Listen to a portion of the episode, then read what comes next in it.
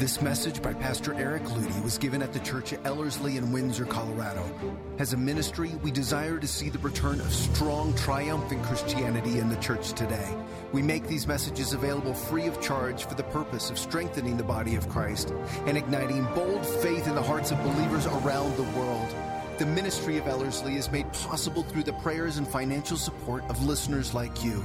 If you have been personally impacted by Ellerslie's messages, please consider partnering with us as we build world changers for Jesus Christ through gospel centered discipleship. Visit Ellerslie.com to learn more. Now, here's Pastor Eric Ludy. There's a few uh, events that have taken place in my life that, in a sense, I've commemorated with uh, messages. Some of them haven't been recorded. I remember one of them it was called uh, Two Hands, and it was a message about our announcement of our adoption of Harper, and the audio didn't capture. And uh, this is quite a long time ago. She's almost 10, but uh, that, and, uh, but I've always sort of seen God work something into a truth in my life when we go through some very significant things as a, as a family. And so this is one of those messages. I'm not sure how to prepare you for it other than to say it's going to be unique, uh, but that's part of the fun. Uh, let's pray. Father, we just submit this time to you, and I pray that not one of us would leave the way we've arrived, but that each one of us would be impacted by your Holy Spirit and by the Word of God. Lord, we want to grow up to be the church, and I pray that you'd mature us, that you would touch us in the midst of this message that you would speak straight to us. May this message be perfectly designed for every single person in this room. You know what each of us is needing to hear. We, you know the exhortation, you know the correction, you know what is necessary. And I pray that you would bring it in your way, which is so gentle and so perfect. It's in the wonderful name of Jesus Christ that we ask this. Amen. The floating Milky Way wrapper a story of God's amazing transforming grace. Typically, you'll notice in my subtitles I say a study uh, in or of, and this one's a story. The Ellerslie students that have just arrived know that we sort of go back and forth from uh, different styles of communication. That's part of what adds texture to truth, is when you hit it from different angles. And so there's, there's story in this one. At the same time, there's teaching. Uh, it's just a unique blend uh, of it together. And this is an actual story that is not just my story, it's a story of everyone who believes. This is my story, this is my song. Uh, this is everyone's story and everyone's song that believes. This is the story of Scripture. And it starts with the premise that something in the beginning looks very bad. And at first blush, you would say, oh, all is lost. And yet, that very thing that would be the trigger or the initial signal that all is lost actually is transformed before our very eyes into a picture of God's grace. There was a, a book written quite a few years ago, Hinds Feet in High Places. And this character, much afraid, is given two uh, guides to carry her up to the high places. And there are these shadowy characters. In my mind, they sort of look like ring wraiths uh, in my imagination but uh, their names are sorrow and suffering. And yet, at the very top of the journey, at the very conclusion of it, they sort of whip off their hoods and you find out their real identity, and that is grace and glory. And this is the story of Christianity. That which at first blush may appear to be a negative is anything but. It turns into the greatest positive in our life. And such is the case of the floating Milky Way wrapper. So, introducing the floating Milky Way wrapper, it's the initial signal. It's the first evidence, the key moment, the exposure, the sting, the laying down of the cards. So a sting operation is when someone conspires. I mean, the police can run a sting too, but you know, I always picture the old-fashioned sting. Uh, it's the con job. It's the one that sets up this whole elaborate conspiracy to get you to rob you of all you have and to get the take without being caught. And by the time you're awakened to the fact that you've been robbed, they're long gone. That's the sting. Uh, it's the laying down of the cards where you've been playing this whole thing. You got all the pile of gold in the middle of the table, and then it comes the moment where you need to see, and the revelation comes. See, that's the floating Milky Way wrapper. It's the moment where something is exposed, something comes to the surface that triggers a domino effect, or the entire story unfolds from that point. So, a key Greek word that helps us understand this is phroneo. It's actually a fairly common word in Scripture. Paul seems to like this word. But I'm not going to spend a lot of time teaching the word or even where it's used in scripture as much as I'm going to give you the concept because that's what I'm going to teach from.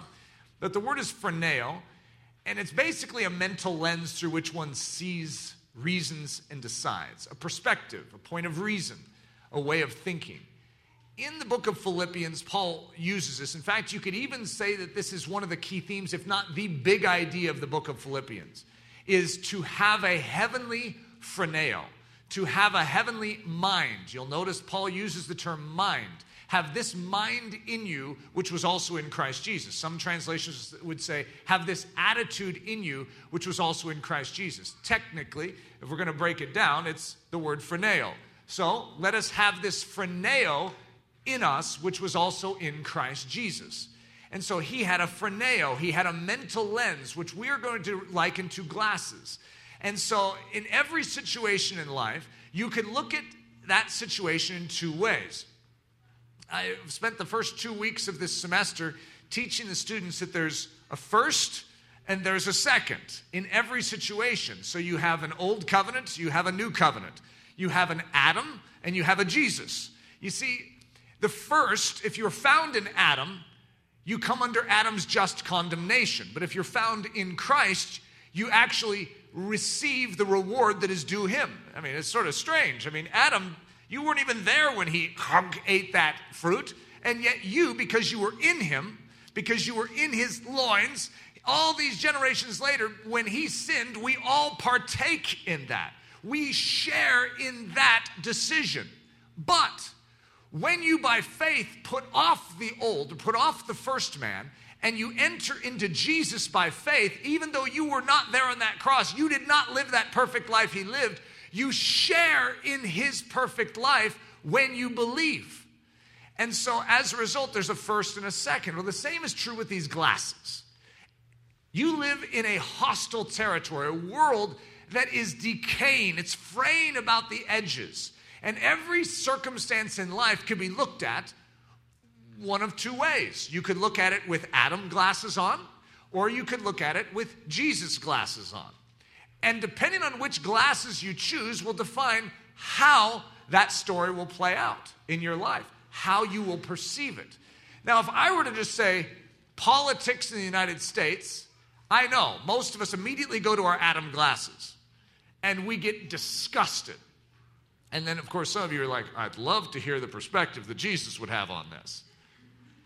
You know that God isn't altogether uh, averse to the notion of us seeing the effects of our sin and recognizing in this nation the just judgment that comes with turning our back on God so that we can be awakened afresh. You see, sometimes the discipline comes by us literally seeing the results of defying God. This nation is not in a healthy state. Every one of us knows that. However, have you ever thought of getting excited about the fact that, well, you know what? Uh, we're bound to begin to awaken sooner or later here. I mean, we're getting close to the crisis point. Yeah, you see, you might as well stick on those glasses. It makes you a lot happier in life.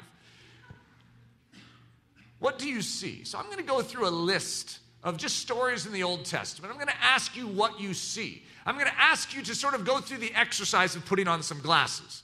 You can look at it through the natural realm, through the lens of this earth, through the lens of Adam. And you'll notice that despair is right around the corner when you, when you look at it that way. I don't ever watch the news, it's very purposeful. I remember this one guy, he's not a Christian, uh, he's some herbalist guy, and he sends out these wild eyed newsletters, you know, with all sorts of statements in it. He's, he's pretty extreme. And every now and then it gets in our mail, and I just sort of sitting seeing it there. And Leslie was telling me the other day that you know what that guy says that you should never watch the news. The greatest thing you could ever do for your health is to not watch the news. And I was saying, you know what? That is a truth, uh, because the news only can look at life through this lens. It has an earthly mentality, and it seems to thrive off of death and decay. If God had a news bureau, what would it look like? What would it tell us? If you were to see God's newspaper every day, what would it focus on? It's just a really interesting thought. But that's precisely what Paul says. Think on these things. And then he goes through a list which has nothing to do with the newspaper or the newsroom of today. And so, if you really want to fix your gaze on that which God's fixed on, we're going to have to put on some new glasses and look at everything in this life a little different. So, what do you see? Joseph, so we're in the Old Testament here, and Joseph, who's a very key character in the Old Testament that many of you know of, but we got a problem. He is sold to the Ishmaelite traders by his brothers. Bye bye. See ya. He's gone forever as far as we're concerned. I mean, if you just, if we stop the story there, it's just whoa. I mean, Jacob, that's all he has, is all he can see is through, it's J- Joseph's father. Jacob can only see the loss of his son. He's even handed that coat of many colors covered in blood. Uh, he was devoured by wild beasts. And oftentimes that's the floating Milky Way wrapper for us. We hear, yeah, you see, this is, uh, this is Joseph's. I mean, I don't know what to make of it. I mean, it could be wild beasts. And that's the news you receive in life. That's the signal that you receive. The question is, how are you receiving it? What do you see in that situation? When Pharaoh issues a decree to kill all Israelite babies. Now, these stories, if any of you know the stories, are stories of massive redemption. I mean, some of the greatest stories and tales of Scripture are wrapped up in what I'm talking about here. But there's a very important child that is born, and his name is Moses. At the very time, Pharaoh issues a decree to kill all babies. We have a problem. So when that decree comes, what do you see? Do you recognize that this actual decree is being turned? Do you recognize that Joseph being sold into slavery and being purchased by Potiphar and actually ending up in Egypt at such a time when a famine is coming is very, very purposeful on God's part.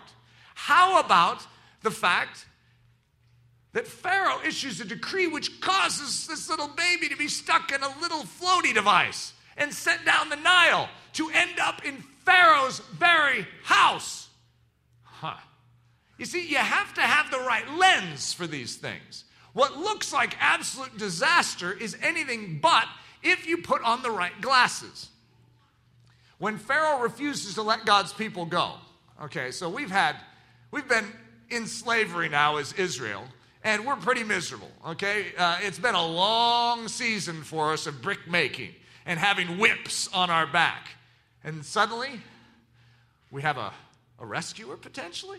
Well, this is good. Imagine being Moses. It's like, okay, God, I'm willing to do this. You just need to do your part. So, Pharaoh, let my people go. No.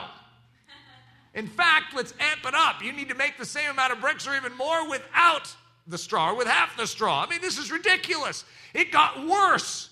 You see, the floating Milky Way wrapper is right there in front of us, and it's literally a trigger. How do you see it? When you see Pharaoh saying no, what goes through your mind? This is terrible. Instead of recognizing, you know that with every no that Pharaoh said, God's glory became more evident? And ultimately, what they wanted to do was just go out and worship in the wilderness and come back and remain slaves. Instead, what happens? By the time it's all over, they're free. And not just the men, but the women, and not just the men and the women, but the children, not just the men, women, and the children, but the cattle, and not just the men, women, and the children and the cattle, but all the gold of Egypt. Took it all out with them. When the Red Sea blocks the way of forward movement. So how you feeling in that moment? You got the, uh, the upset Egyptian military coming at you from one side. You got a big mountain over here, big mountain over here, and you got a Red Sea backing you up. Put, put on the right glasses. What do the wrong glasses say? We're dead. We should have never left. We should have never come up with this ridiculous idea. What does God's lens say? You can part this. Watch what my God will do. When Lazarus lies dead, wrapped in grave cloths in a tomb. Uh, so, what lens do you have on? You see, the promise of God says this sickness will not end in death, and yet, as far as we can tell, this guy's dead. Four days dead. But Lord, he stinketh. but what do you see? Do you see that Jesus, the resurrection and the life, is coming to Bethany? Do you see what he's going to do in and through this? It's something far more powerful than if he just healed him. He's doing something greater. So when you see the floating Milky Way package, you need to realize that it's a signal not for doom, but it's a signal that God will do something even greater. Some of you are like, what is the floating Milky Way package? See, this is a story. When your Messiah is betrayed with a kiss, that's a, that's a potentially dark moment, guys. Uh, by the way, all the disciples, it was such a dark moment that they all fled. So we got serious issues. Your Messiah, the one that you said is the Christ, is uh, betrayed into the hands of sinners. Hey, uh, if you're the Messiah, get yourself out. Wrestle, run, do something, but your life is too important. And then to be falsely accused and have him keep his mouth shut. And then to have him be scourged with a cat of nine tails crown of thorns pressed upon his brow, beard ripped out, spat upon his cheek. Do something to see your Messiah pinned to two pieces of wood and to not speak in his own defense. He's innocent. He's innocent. This can only go bad. He can't die. He can't die. Which glasses are you wearing? You see, when you're wearing earthly glasses, this would look like defeat. To every normal human being on earth, this would look like defeat. When in actuality, stick on the heavenly glasses. What are you seeing? The greatest victory in all of world history is taking place. The redemption of all of our souls. Everything that matters to each of us in this room is happening right then, in the moment when the Milky Way wrapper is floating. And it looks bad. But this is a signal not of defeat but of victory if you put on the right glasses. So I'm going to shift focus here and we're going to talk about how the two kingdoms work. So if I were to stick the kingdom of darkness over here and the kingdom of heaven on this side, the kingdom of darkness and the kingdom of heaven both have something in common, and that is that they take. However, over here it's called stealing because they take what is not theirs to take. God takes that which is rightfully his. So, two kinds of taking taking what is someone else's, boo, bad, sin. You see, that's stealing, that's thievery. But taking what is yours, doesn't that sound sort of bad too? However, let's, let's talk about this. The first kind of taking is of the devil, it's called stealing. The second kind of taking is what makes the kingdom of heaven work. It's called faith. Isn't that an interesting term for it? What do you think faith is? God says, That's yours. I want you to grab it. I want you to go after it. And so, actually, this other kind of taking is not stealing, even though some of us feel sort of guilty when we go after the promises of God. It's like, God, I, I really don't want to be rude. But, you know, I, I, I thought I was supposed to, but I, I don't feel worthy of this.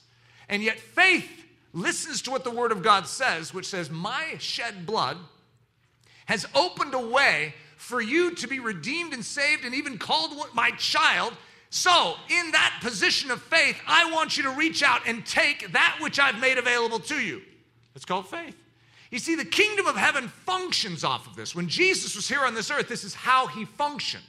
He took of what the Father made available to him by faith and exercise it in this earth. The entire cross picture is a evidence of that. He saw something that we didn't see. There was a joy set before him that enabled him to endure something that the rest of us were falling apart at the seams watching. All the disciples flee. He saw something. He saw something greater. And this is the phroneo, the mind that you, we are to have in us. This is the picture. He doesn't say have the mind of Paul. We're supposed to have the mind of Christ, the attitude, the perspective, the lens that when we face these trials, the bluster of the enemy, when the enemy is stripping the Messiah of his clothes, his dignity, his very life, he is robbing, he is stealing something that does not belong to him. That we see something different taking place. That God is actually reaching out and grabbing that which belongs to him. In that very act of thievery at the cross, where the dignity of our Messiah was stripped away, what do we see? We see God reaching out and claiming that which is His. It's an amazing picture. The twos devil grabbing, God redeeming. Devil stealing, boo. God rewarding. Devil crucifying, God resurrecting. You see, the devil has an agenda in this earth, and he wants to destroy you. He really does want to create bad news. But God is in the business of good news. We have a tendency to have a magnetic pull towards bad news. I, I don't know that I could really explain why we, even as Christians, redeemed, have, a, have want to watch the news and just get upset. We know, I've always, I picture these wives that say, honey, could you turn that off? I just, I just need to hear this. Why? Why do you need to hear this? Because I want to get mad. I mean, there is something about watching modern politics. It's gotten to the point where it's really hard to even cheer for anyone. Because no matter what is said, even if you agree with the political persuasion of it, the way it's being brought forth isn't healthy. It's like now I have to cheer on a guy who doesn't demonstrate the quality of Christ, but at least he has a good fiscal policy. This is hard for us. Yeah, so if you're stuck with these lenses on, you're going to be miserable. Antacid, you have issues. Okay, so listen to Joel 1 through 4. Uh, I'm sorry, Joel 1 4, and then I'm going to grab from Joel 225. And you're going to see this statement that God is revealing. Now, remember, Joel is the scripture that is going to be referenced in the book of Acts when Peter gets up to speak about the giving of the Holy Spirit. That which the palmer worm has left has the locust eaten, and that which the locust has left has the cankerworm eaten, and that which the cankerworm has left has the caterpillar eaten. In other words, our fields are completely eaten up. We've lost everything. This side of the ledger, the devil's side of the ledger, has come in and judgment has literally wreaked its havoc on the people of Israel. Everything has been robbed, everything has been stolen. So, in that very moment comes a promise. And in your life, when you feel that the cankerworm and the caterpillar has eaten that which was entrusted to you, there's a battle of the ages that is taking place around us. Listen to what the statement is I will restore to you the years that the swarming locust has eaten the crawling locust, the consuming locust, and the chewing locust.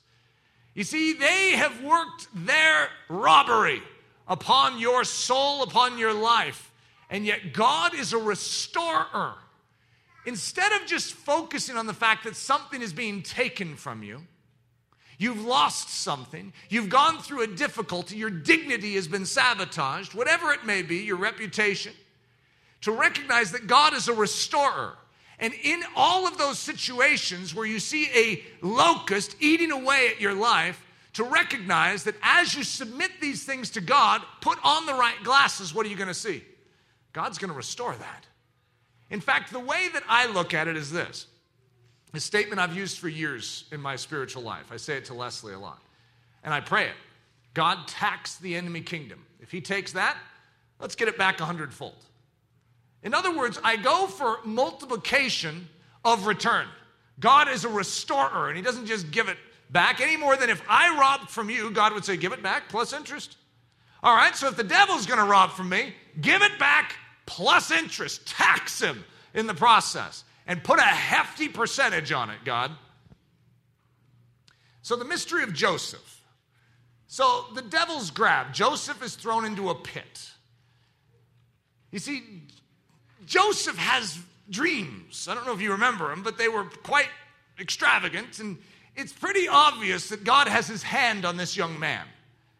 He's a favored young man.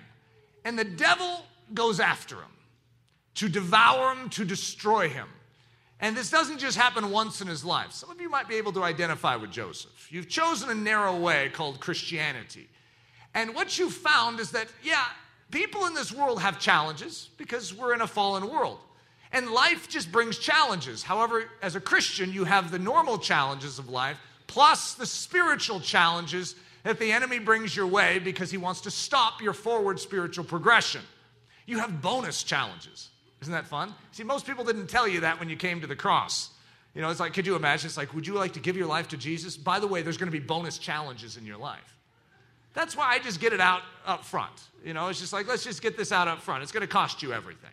You know, let's not mince words. To follow Jesus means you get life and life abundant, but it will cost you everything.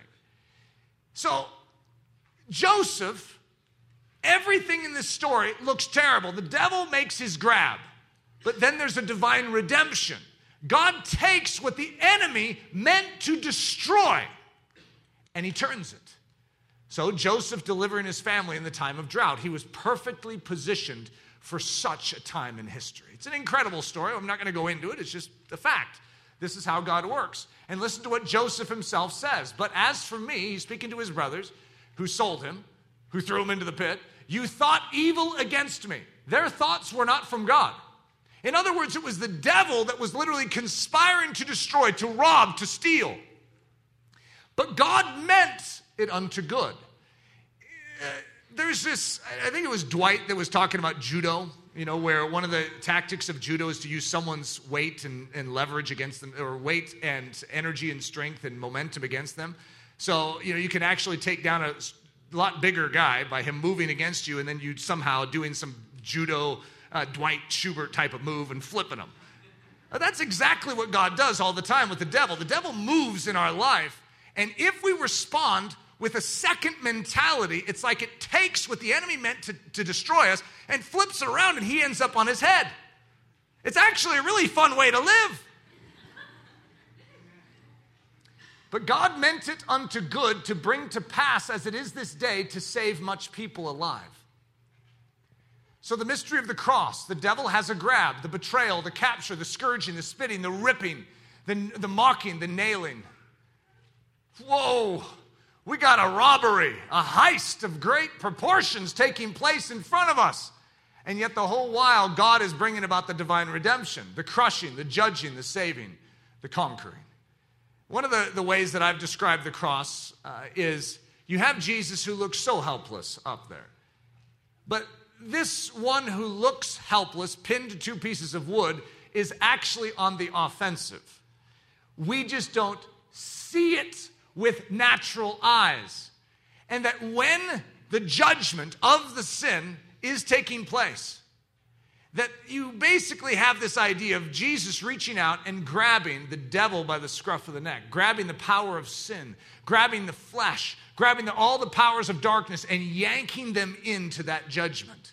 And what got judged on that cross was that first life, was all the powers of darkness, and he crushed the head in his weakness, in what appears at first to be disaster is in fact the exact opposite of it. So listen to what it says about that cross in 1 Corinthians. But we speak the wisdom of God in a mystery, the hidden wisdom which God ordained before the ages for our glory, which none of the rulers of this age knew. For had they known, they would not have crucified the Lord of glory. If they knew what they were stepping into in that situation, they wouldn't have done it. In other words, it was God's wisdom. God sees bigger than us, He sees bigger than the devil. That's why we can have confidence in every circumstance. If we trust Him and we choose not to put on these lenses, we don't put on the glasses of earth and say, Woe is us, and give way to despair and depression. But we actually choose deliberately to put off those glasses, to say, No, I will not agree with the earthly realm. I will not agree with what this natural realm boasts and what it's saying because it whispers all sorts of things. You're doomed. It's over. It's, there's no chance for you. Your bank account gets low. Your health gets low. Your family relationships seem to be crumbling. I mean, it gets worse before it gets better. You ever notice that? You pray and you pray and you pray and what's happening here? It sure doesn't look like prayer's working. At first, it actually seems to go the opposite direction. Hold on, hold the line. Keep that faith going. A personal story of floating Milky Way wrappers. See, this is, you guys have been waiting for this. If I was going to dedicate this to someone, it'd be to Annie Weshi, Harda Artsma, and Susie Olfert would deserve a little dedication in this one too. That'll make sense as we progress, not because they're in the story. They're probably very glad they're not. But the amount of investment that these three that I just mentioned have had in two little lives in my family is very significant to me. Uh, there were two little babies that were born almost four years ago now, and they were in the, uh, uh, the country of Haiti. And we received pictures and, and statements of uh, their health and their condition. They were, we were told that they were abandoned, and we needed someone to go down there immediately just to tend to their physical needs to, to save their lives. And Annie Weshi went down. I don't know, it was like a week preparation, and she was down there. And uh, the story is actually quite amazing. I'm not going to go into that story today, but it plays an underpinning to what I'm going to share today with the, uh, the floating Milky Way wrapper. A personal story of floating Milky Way wrappers. So, the other day, and if you have your notes, it's going to seem like Eric's getting a little weird sticking uh, some kind of Hollywood picture in, uh, in my notes. Uh, let me explain what this is. When we were, we were noticing a tremendous amount of flack that was coming our way as a family uh, this, these last two weeks, especially. I sat down with my kids, I think it was Wednesday night of this week, and I uh, said, Kids, have you guys noticed that it's been hard to have a good attitude? It's been hard to get along with each other. It's been hard to obey. There seems to be some kind of real increase in bad behavior in this home. No one argued, by the way. It was just sort of obvious. We were really uh, just intense levels of ridiculousness uh, that we were dealing with. And I even said to them, and by the way, guys, I feel like I'm far more susceptible to frustration and irritation too. I've raised my voice uh, quite a few times. I've, I've handled this, these situations incorrectly too. There's, there's something going on. I'd like you guys to understand what it is. It's what mommy and daddy have walked through many times. Whenever there's something very significant taking place in our life, we oftentimes have an increase of spiritual havoc. And it's funny, but it usually takes me a bit to recognize it. Instead of just, oh, we have increase of spiritual havoc, all right, let's take a stronger spiritual stance against that. I said, it's taken me a little too long here. It's pretty obvious what we're dealing with. We're in the process of uh, purchasing this campus, which has taken 10 years. The process is so outrageously, I could say hilarious, because it depends on which, which glasses I put on, outrageously miserable or outrageously hilarious. Okay, I'm going to choose this one. So I'm going to use the word hilarious here this morning. And uh, so in this process, there has been a tremendous increase as we're closing, coming to the close of this of just spiritual havoc. And I'm, it's not just my family that's felt it. It's, I'd say anyone that's associated with Ellerslie has probably noticed it at certain levels. Like really odd. And so I was telling my kids about that. And I said, so here's what we do in response. We need to learn to stand against this. Now, I've taught all my kids how to resist the devil and how to stand in the authority of Jesus Christ. And I said, but here's something I want to do better. We all are at the point where we're ready to stand. And then I you know, said, Reese and Lily, pretty soon when you yield your life to Jesus, you guys are going to understand this. Right now, those of us that have a clear understanding of the authority of Jesus Christ that we have because of our faith in Him are going to stand on your behalf. And therefore, and so I gave a mental picture. I go, okay, guys, the Incredibles. Do you guys remember that scene where all the ships and everything are flying around and you have a family that's all in position? Okay? I said, that's what I want. And I said, you guys know what it means to be in position? And they sort of look at me like, what? What are you talking about? I go, okay, so a wrestler has a position. So when I used to wrestle, you'd get down into a low position, you'd be in a, a strong position. So if someone comes up to you and pushes, you're not just falling over. So I had Dub stand up, and so he stood up, and so I said, Now watch, guys. I shove him, and he goes flying back into the chair. And I've done this with the guys at Ellerslie many times. Now, you guys can't know about that because I might do it to you, and you need to act like you don't know. But so I said, you see, Dub wasn't in a position, he wasn't ready. But the key for Christianity is that you know you're in hostile territory and you know there is an enemy around you. So therefore, you don't walk around like this. You walk around ready for battle. And I said, there's our problem right there. And I can't be the only one ready for battle here. We all need to get in position. And so that's where the, the picture of the Incredibles came in. I said, like that. They're surrounded by the enemy, but as a family, they're united in position. So let's start in this story. It's interesting because this story has multiple layers to it that all play into the same outcome, which is a moment of crisis known as a floating Milky Way wrapper. It all started with a miscarriage, possibly one of the most difficult moments in our life. Strong faith, strong vision of the power of God in our life, and we were robbed from. And it was a crisis of anyone who's gone through a, a, miscarriage understands. It's epic in the soul. It doesn't seem very big when you try and communicate with other people because there's been so many miscarriages and a lot of people have had it. So as a result, it's hard to know how to properly respond to something like this, but you feel violated. You've been stolen from. There is, and it's not a small thing. It's not like someone stole $10 from your desk. It's a life that you have already bonded with at a certain level, and it's a grieving that you don't recognize how deep it goes. And it leads to a vulnerability because if it's happened once, then there is the fear and the sense of fragility that you struggle with moving forward. It's a big deal, in other words. So, anyone who has gone through it understands. But this event, which we're going to say the devil's grab, opened and awakened Leslie and I at a whole nother level. Because first we started with God. How did this happen? Why did it happen? You know, the, the classic questions. Is there anything in our life, in the way that Leslie and I would describe it, any open doors in our life, any open windows? Why do we have a snowdrift on our living room couch? Is there an open window? Is there a hole in the ceiling? why is it that the enemy would have access into our life to harm us in any way? And so we began to search this out in our life, and God brought us through such an amazing process of restoration in certain areas that had been blind spots up to that point, so that we could come to a place of great strength and be in position to stand.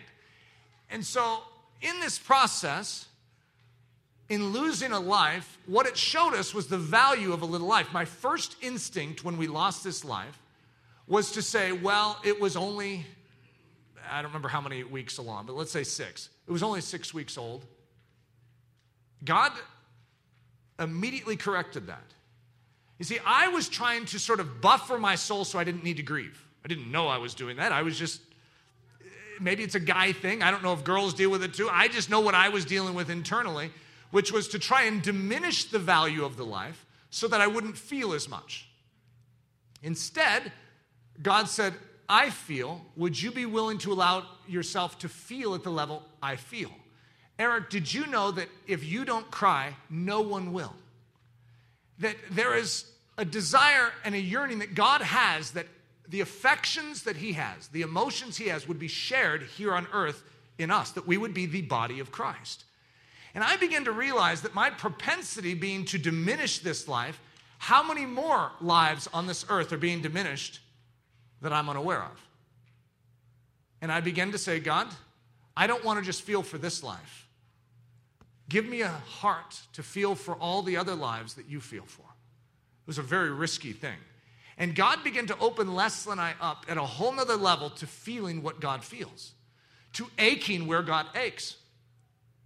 And so I remember this, this season, we began to pray and we said, God, we, we know that you're wanting to do more in and through this area, but our heart is breaking for the weak, the lonely, the downtrodden, the poor, uh, the orphan, the widow. What do you want us to do?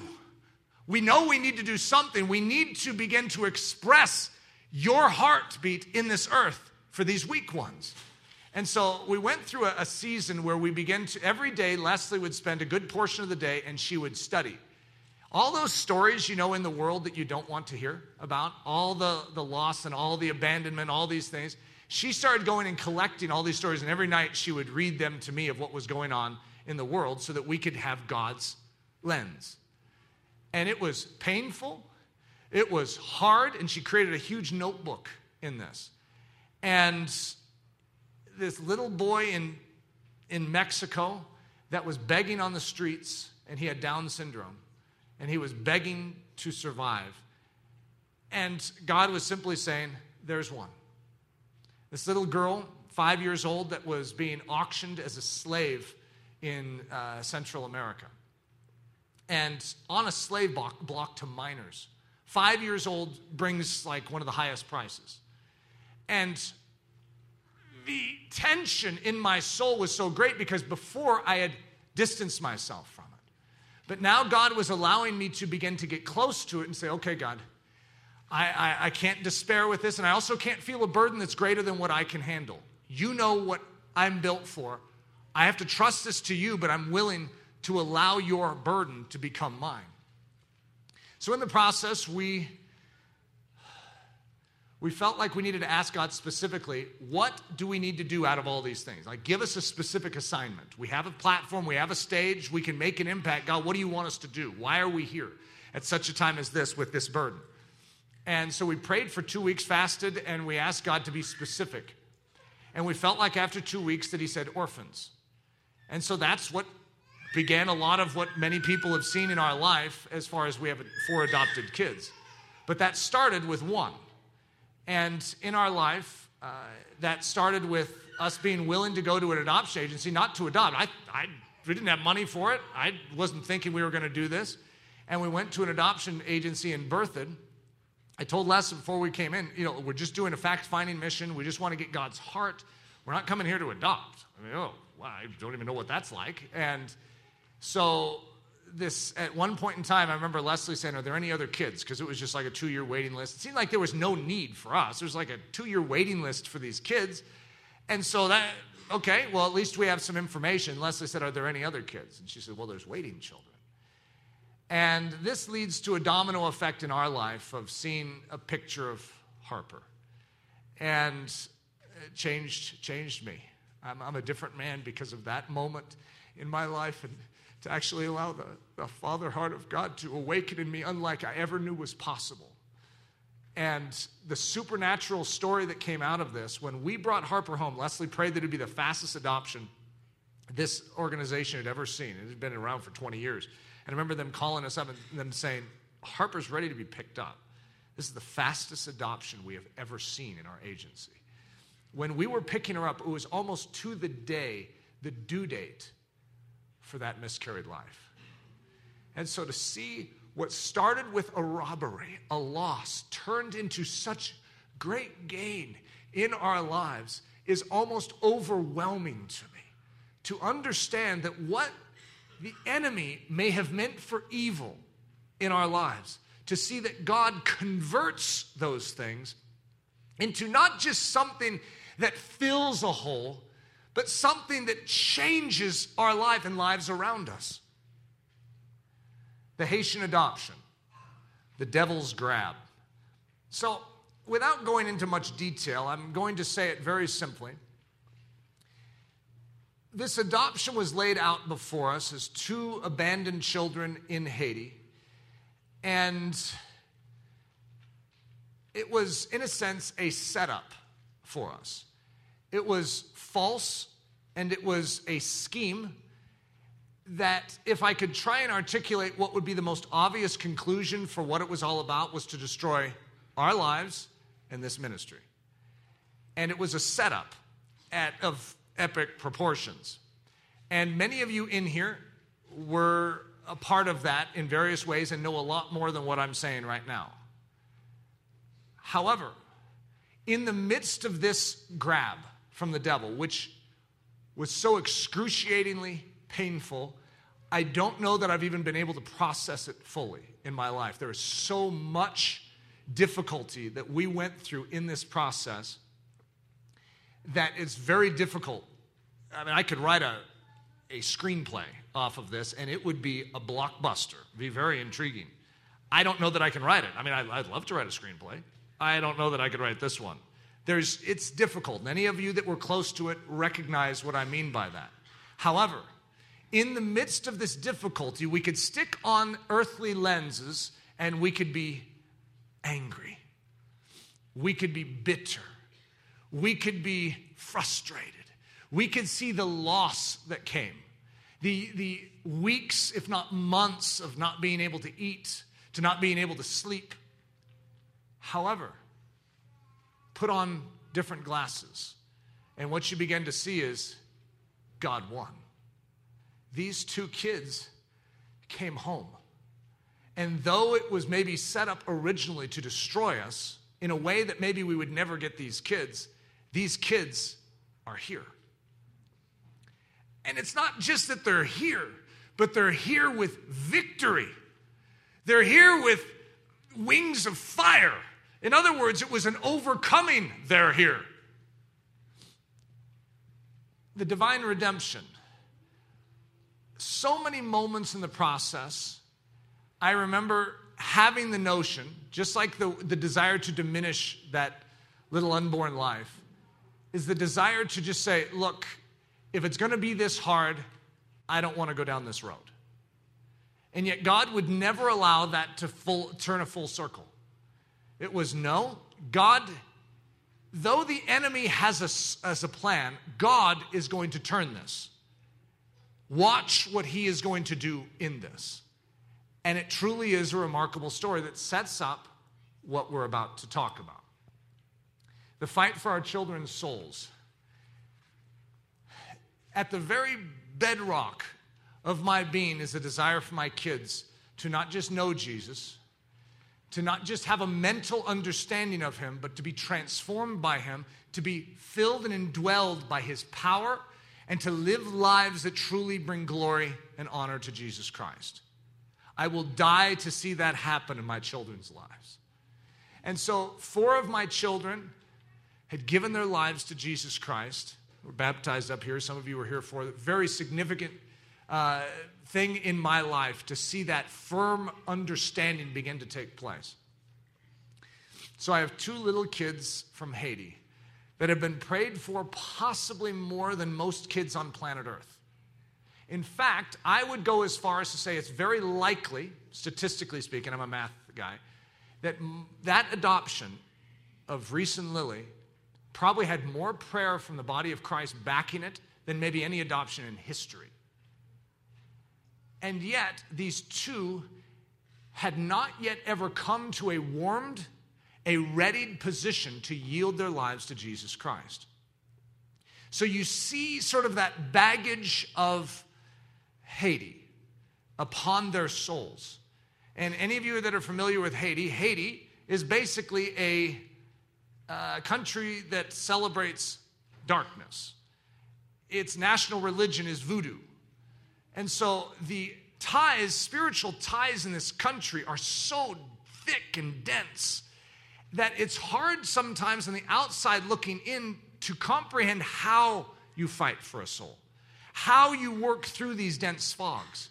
And again, you have the devil's grab. You have that which would bring discouragement to a daddy to say, Can I believe in all my children come into a saving faith? Can I fight for this? Is this my right? And then you have the enemy's response. If you listen, he'll talk very loudly on those points. And it can be a wrestling match of, again, epic proportions. So, the fight for my children's souls and the divine redemption. So, I'm going to share this story with uh, the great candy robbery. Powerful story. So I don't know what happened. I think this is what Leslie's memory is, is that I was given a pile of candy, probably from a well meaning uh, student that had come through, and they gave me a whole bunch of candy. And I don't really eat candy, so it ended up on my dresser probably when I was like, you know, how you sort of come back and you put all this stuff on the counter. Well, I put it, could have put it on a counter, but then it's like, I don't want my kids to be near this. So I think it got moved into the bedroom. So it's sitting on my dresser. This is my, my best recollection of what happened. So then, somehow in the cleanup process, it's like, what's this? Well, it must belong to Eric. And it got moved into my top drawer, which is where my undershirts are, and it got put beneath all of them. So, beneath all my undershirts is a stash, I mean, a cache of wonderful sweet candy. Uh, so, we had some Snickers there, Milky Way, we had Butterfingers, Kit Kat maybe. I mean, I don't remember what it was. It was quite the collection, right? So, it's like a little kid's dreamland, is daddy's middle drawer of his dresser. But daddy isn't very aware, isn't thinking. Every now and then I may see a Snickers and I'm like, what's that doing there? And you know, but it was you're always in a hurry. When you're when you're dealing with undershirts, you're not in the point of cleaning a house, okay? So it's like, hey, what's that? And so it's just it's just remained there for probably upwards of two years. I had this collection there in my drawer, but it was beneath nicely folded white t-shirts, okay? So the candy is swept into Eric's undershirt drawer and subsequently buried beneath a pile of future dust rags. Two years pass by. Then suddenly, a curious little girl named Barbara Bluty digs into daddy's undershirt drawer looking for the perfect pajamas. Barbara likes to go to bed wearing big, oversized t shirts. And so she found my uh, undershirt drawer, and this is, you know, this could work perfect. And lo and behold, she discovers the candy. Barbara Bluty whispers to Savvy Rose Sluty that there is candy in yonder drawer. If these names just happen to sound similar to kids that I have, that's just merely coincidence. they both peer over the edge with wide eyed wonder. Inspired by the candy, the two girls play candy store, and little Really Pie Honey Bun Rudy joins in on the fun, and that is when the secret knowledge of the hidden stash is passed on.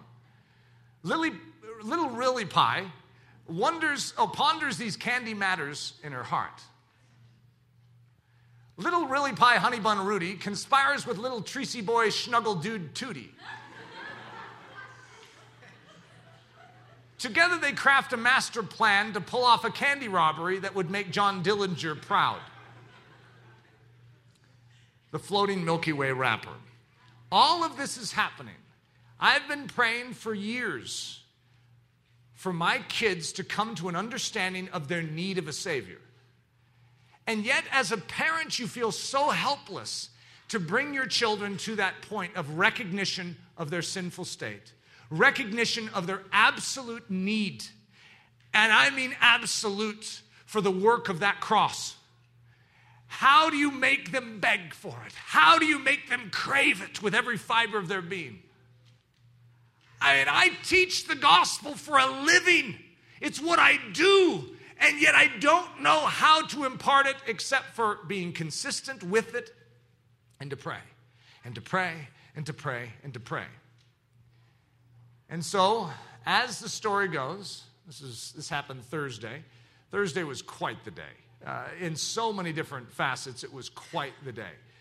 And so I came home from something. I'd been working, doing something, and I came home, and I remember uh, I what was his name? Uh, little Tracy Boy. Little Tracy Boy had uh, used uh, the restroom and come back out and was sitting playing, probably on his blanket. And word comes to us in the main room that there's a Milky Way wrapper floating in the toilet.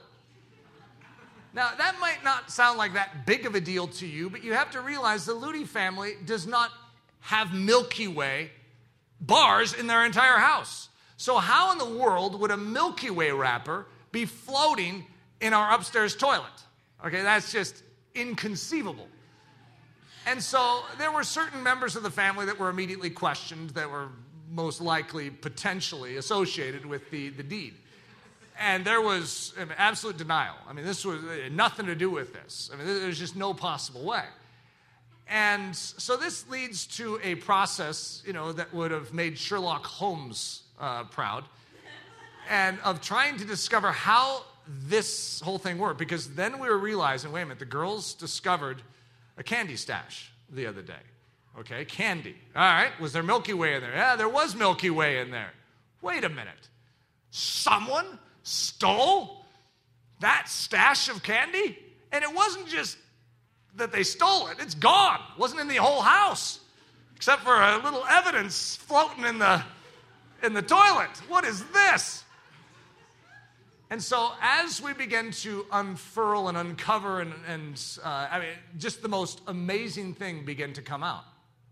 It was a conspiracy of two little four year olds during nap time with seven other people in the house in Ludy Central. They crawled through the main room, made their way into mommy's and daddy's room, which they are really never in. Okay, so I couldn't even fathom that they would ever be in that room let alone know where to go in that room and access the stash. So, I mean, this was just impossible for me at first to believe.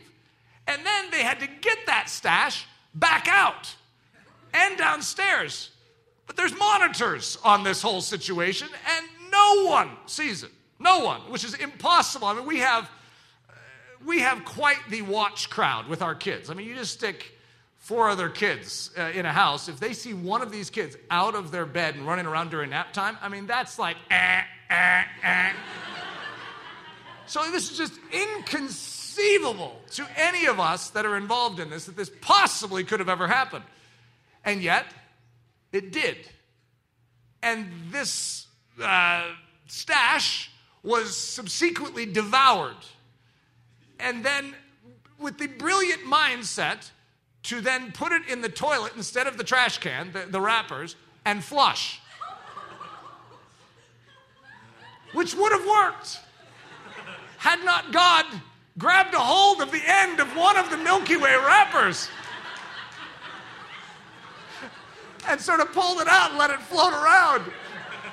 Could you imagine poor little Treese and Riley when they, they found out? By the way, that hopefully you know real names, but uh, when they found out, hey, there's a, a Milky Way wrapper in the toilet. What's that about? I wouldn't even dreamed of starting with them on the list. There's no way. The supernatural brilliance of sin in this was so shocking to me that there was a conspiracy within my very home to defy mommy and daddy at the highest levels. I mean, this is like treasonous. This is high level. Now there was a massive cover up too that was brought in. There was all sorts of lies that were lay, laid on top of this. It was deep. It went deep. And so I I remember the difficulty I was wrestling with. Recently spent a good deal of the afternoon with their noses in a corner. And I came home later that night after we, we had soccer, EPA soccer, and we came back and they were still standing there in the corner. They'd gotten a little glass of water and some bread. Uh, and uh, uh, every, all the other kids went to bed. They're usually the first to bed, they're still awake in the corner. Daddy was at a crisis juncture. So I. There are moments when you realize you have no clue how to parent. I mean, how, do, how does one parent? How do you deal with this situation? How do I correct this situation? I can't do nothing. And yet, how do I solve that dilemma? Because the level of understanding of sin in these children was like supernatural. How could they mastermind and craft something that I wouldn't have even known how to tell them to do? It's like, okay, if we're going to get up through the main room without you being seen, here's what you do. I would I'd just say give up. You're not going to be able to pull that one off. To get in and out and devour and flush and then get back before anyone knows. This is impossible, inconceivable. And yet it was done. And so I was walking around the main living room and I was praying. I was praying out loud so they could even hear it. And I was crying out to God for a long time into the night. It was pitch black out, it was late.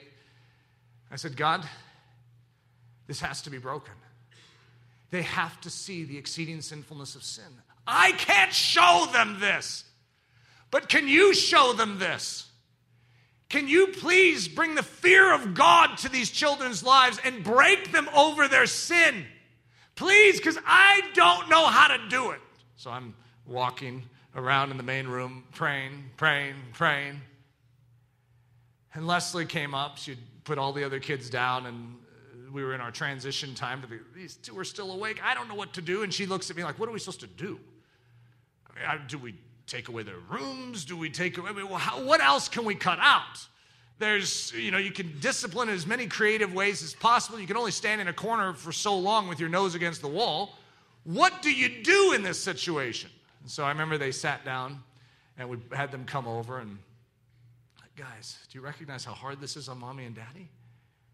I mean, do you know what you did? And we went through the list. And it's like it just kept going. Multiple hands. Maybe like use your hands twice to sort of count through the, the problems in this situation. This just isn't good. This can't be in our home. Guys, we're a home that celebrates the life of Jesus. Truth. This is lies. We celebrate giving, not taking. What is this? And so suddenly there was this idea. And I said, Recently, I want you guys to go out the back door to the back patio. It was dark out there. The story of back porch living, introducing the characters. We have Rilly Pie Honey Bun Ludy. She's the cute little girl in the story. We have Tracy Boy Schnuggle Dude Tootie, the cute little boy in the story. Then we have Lion Like a Dog, the evil mountain lion. We have Grabbin' Grizz, the horrible grizzly bear. We have Fusspot Frank, the cantankerous coyote. We have uh, Coming Blizzard, the terrible storm predicted to come. We have the unlocked door in the warm house. So these two little four year olds go back onto the, out on the back porch. Now, when you're from Haiti, you have an extra level of sensitivity to cold. And so they don't have any shoes on, and they walk outside, and it's, you know, most of us would be fine in it. However, it's cold concrete out there. And so they put their cold, their, their bare feet on the cold concrete, and I close the screen door. And so it's black out there and it's light inside. And I said, What's it like out there? And they both, first instinct, say, It's cold. Hmm. It's cold. Oh, what's that? Is that the sound of a coyote I hear? Boy, I, I bet it's dangerous out there. Ooh, there's grizzly bears out there. There's, yeah, I know, it's terrible. You see, you guys are out in darkness. And in darkness, there's danger, there's vulnerability. It's cold out there. There's a coming blizzard. A blizzard's coming. If you're standing out there, what's going to happen? Oh, no, I, I shudder to think about it. And they were shuddering to think about it. It was really interesting, but in the midst of this very, very difficult situation comes this illustration. And I talked about uh, lion like a dog. Uh, the what was what was he? He was the uh, the evil mountain lion. And what he does is he preys upon you and he brings his lies to you, and his lies kill you. It's like you might as well just be chewing off your arm. And then uh, Grabbin' Grizz, stealing. And when you allow that into your life, it's like Grabbin' Grizz is literally eating off your right leg. You see, sin devours you, it kills you, and it keeps you from the warmth of God's love. Jesus Christ came to this earth to create a home for us so that we wouldn't have to die in the darkness and be eaten by the wild beasts, so that the coming judgment would not kill us. But you have to choose to get rid of that and come in here. There's an interesting point I, in our discussion as I said to them. I said, Do you guys know what choose means? That's when you're talking with four year olds. The reason I've hesitated to bring a very sharp gospel to their soul and to bring them to a point of decision is because I keep saying to myself, they're four. And in my mind, I sort of have this five year old range at the bottom saying, okay, if you're going to have understanding, you need to at least be five. And that stumbling block has hindered me for far too long. Because if they have that much supernatural brilliance to sin, they can have supernatural brilliance to understand the gospel. That was my reasoning that night. You need supernatural understanding right now. Do you guys know what it means to choose? No. How do I say this? Pick? pick like two cereals up there. If I were to say, do you want granola or rice cereal? What, that, that's what it means to pick, to choose. I need you to choose. Do you want to be in the darkness with the wild beasts that will continue to destroy your life and eat you for lunch? Or do you want to come inside of Jesus Christ and be saved? This house, just think of it as Jesus. And He supplies protection. If you were to come inside this door, did you know that Grabbin' Grizz has no power over you? Would you fear a grizzly bear if you're inside a house?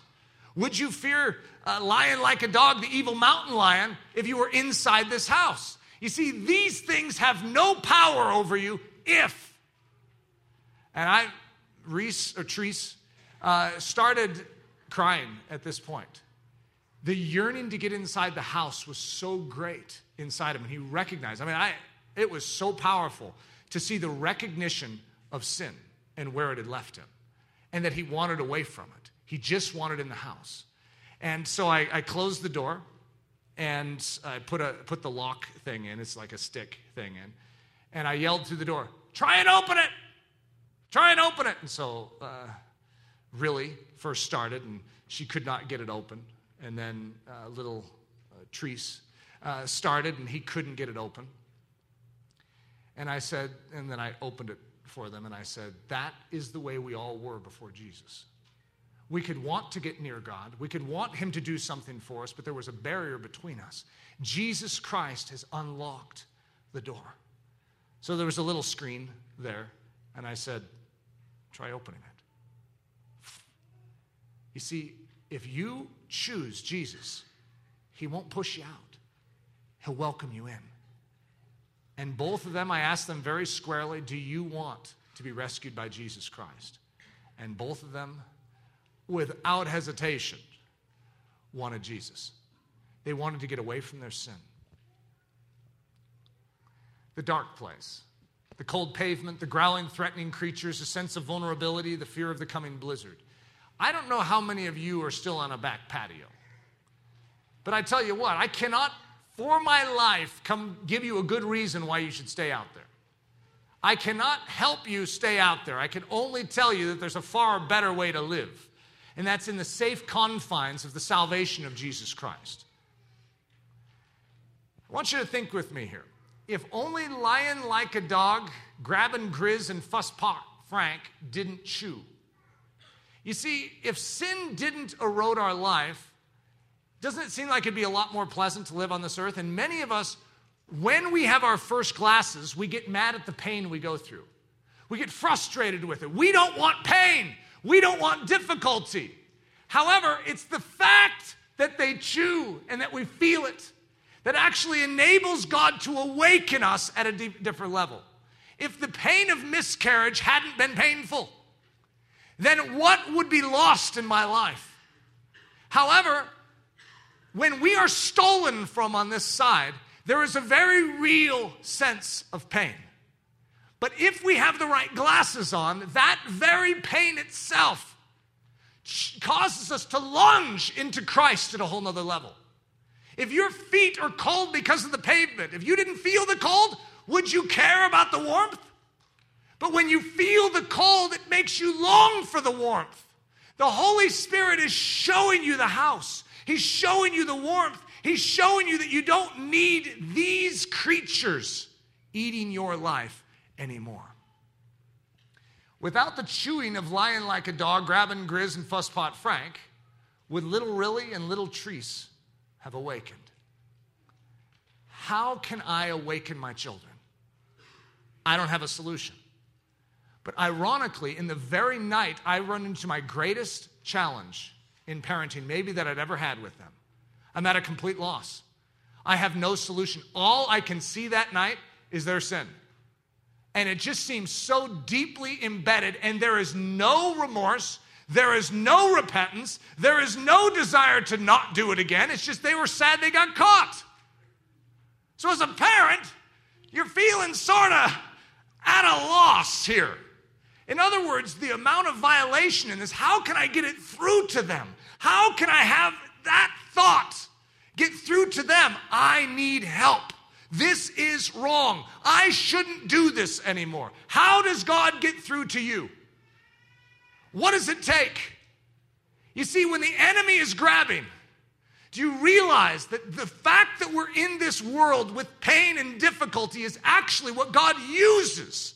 He turns it, He converts it into our salvation. Not just our initial entry into the house, but to show us all that needs to be removed from the house to show us how we ought to be living. The law was our schoolmaster to bring us to Christ that we might be justified by faith.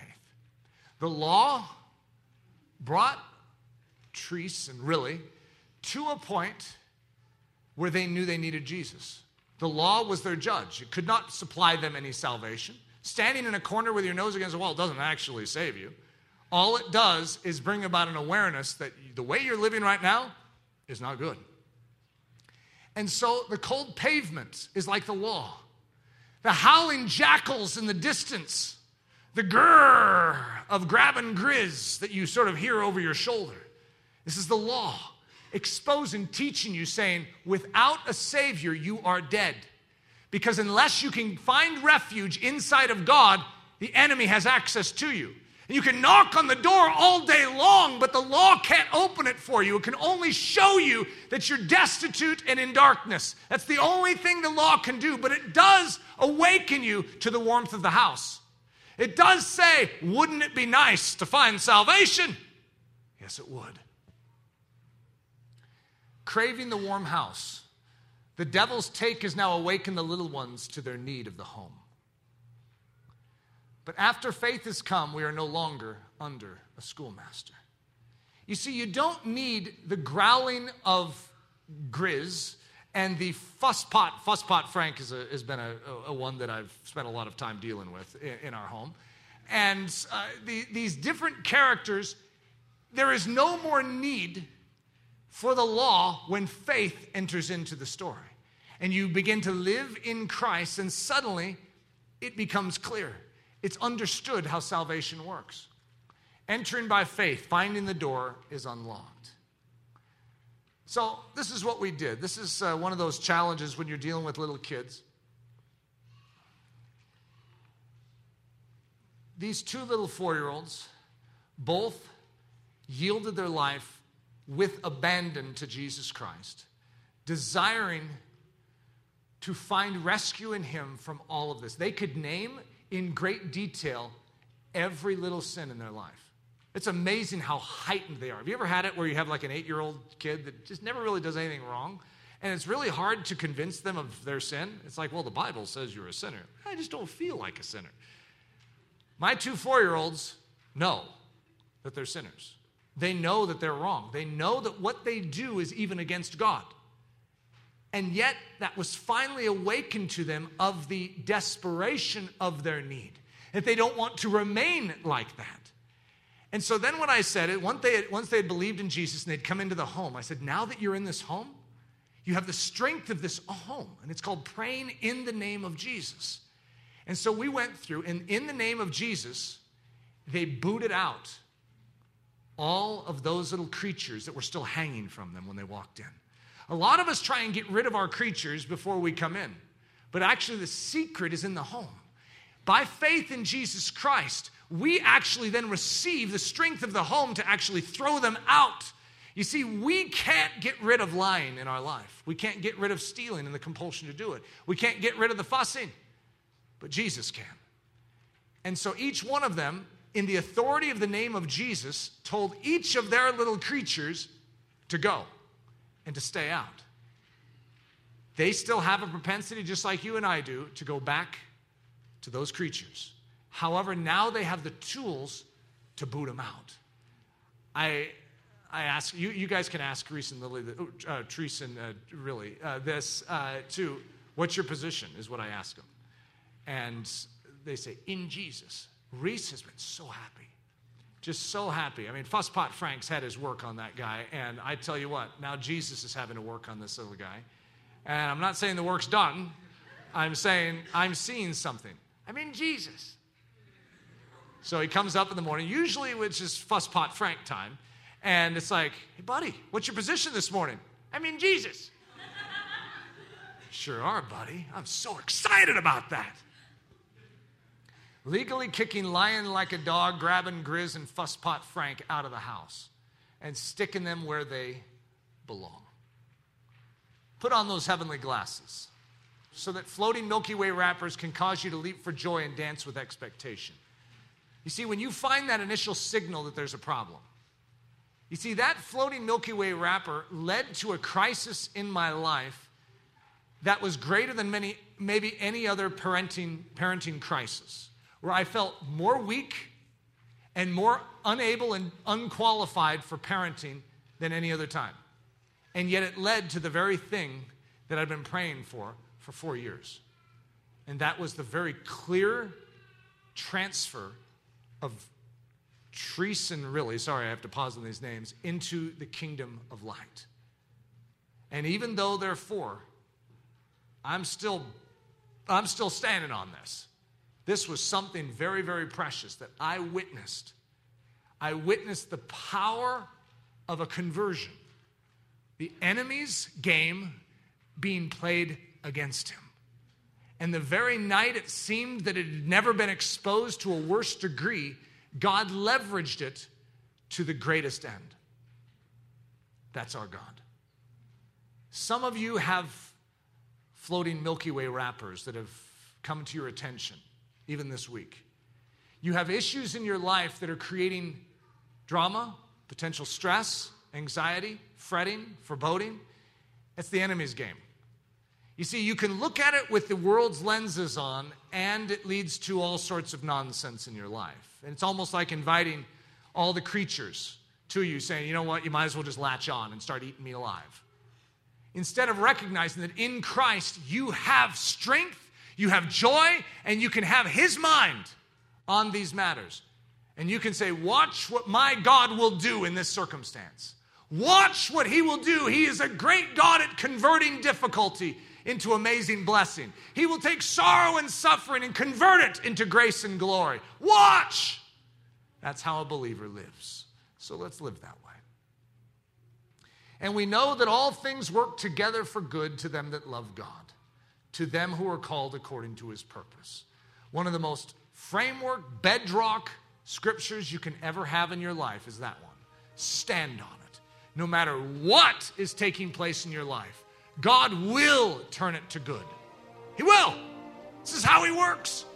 He's unable to not do that. That's just what He does. So if you would start, instead of despairing, rejoicing. Praise God for this circumstance. Once again, I'll be able to see the faithfulness of my God. We hope you have enjoyed this message by Pastor Eric Ludy, delivered at the Church of Ellerslie in Windsor, Colorado. Feel free to make copies of this message, but do not charge for these copies or alter their content in any way without expressed written permission. For more information about us or to help support the ministry of Ellerslie, we invite you to visit us at ellerslie.com. E L L E R S L I com. Please know that you are not alone in this battle for truth, and we are cheering you on down the narrow way of the cross.